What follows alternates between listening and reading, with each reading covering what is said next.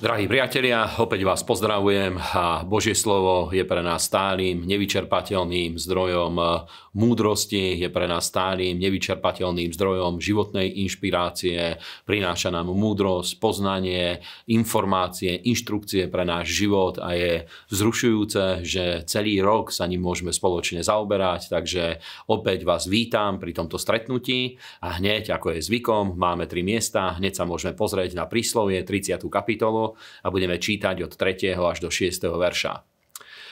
Známosť Najsvetejšieho znám. Kto vystúpil hore na nebesia a zostúpil? Kto zobral vietor do svojich hrstí? Kto zobral vody? Kto zviazal vody do rúcha? Kto postavil všetky končiny zeme? Čo je jeho meno? A čo meno jeho syna? Keď vieš, každá reč Božia je čistá ako zlato, prečistené v ohni a on je štítom tým, ktorí sa utiekajú k nemu a nepridaj k jeho slovám, aby ťa neskáral a bol by si pristihnutý v klamstve. Amen.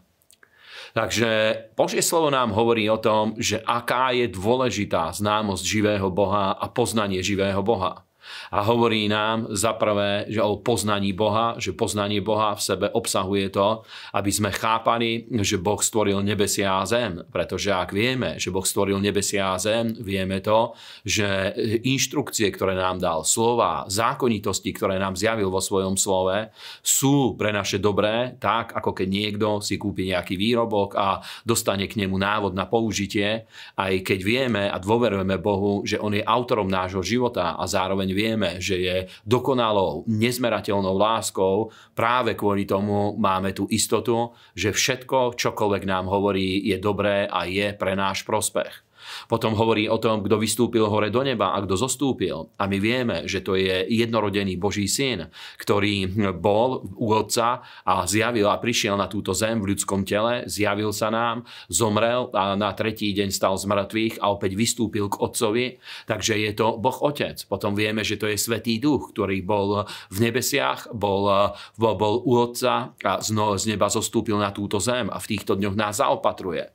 Potom hovorí, aké je jeho meno, meno, pretože poznanie Boha v sebe obsahuje známosť o Božích menách, o zmluvných menách, ktoré nám zjavil a čo je meno jeho syna. A toto je úplne vzrušujúce, že dávno pred vtelením pána Ježiša Krista bolo zjavenie e, medzi ľuďmi, tí, ktorí poznali Boha, vedeli, že Boh má syna a dokonca vedeli, že jeho meno je také dôležité, teda aj zjavenie o moci a o poznaní Božieho mena je veľmi dôležité pre nás. Ďalšie miesto, na ktoré sa pozrieme, je zjavenie Jána, 2. kapitola, 7. verš. Kto má uši, nech počuje, čo ducho hovorí zborom, tomu, kto výťazí, dám jesť dreva života, ktoré je prostred raja Božieho. A hneď si prečítame v tej istej kapitole 11. verš, kto má uši, nech počuje, čo duch hovorí zborom a tomu, kto výťazí, neuškodí ani druhá smrť. Amen.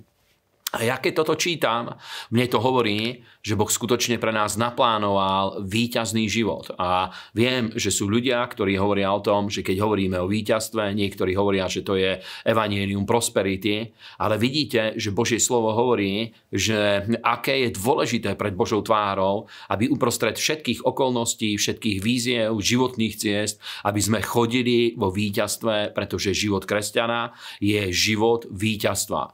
Pretože vieme, že Pán Ježiš nás vykúpil, v Kristovi je nám dané víťazstvo v každej oblasti života a to prajem každému nášmu divákovi, aby skutočne chodil vo víťazstve.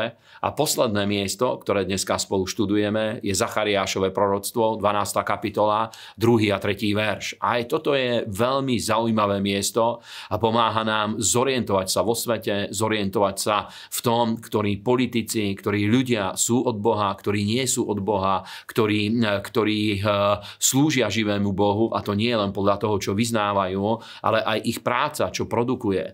A jeden z najdôležitejších momentov je vzťah ľudí alebo svetových vodcov voči Izraelu a voči otázke Jeruzalema, pretože v knihe proroka Zachariáša, 2. a 3. verš máme napísané, že hra učiním Jeruzalém čašou potácania všetkým národom na okolo a bude aj na Júdu v obležení na Jeruzalém.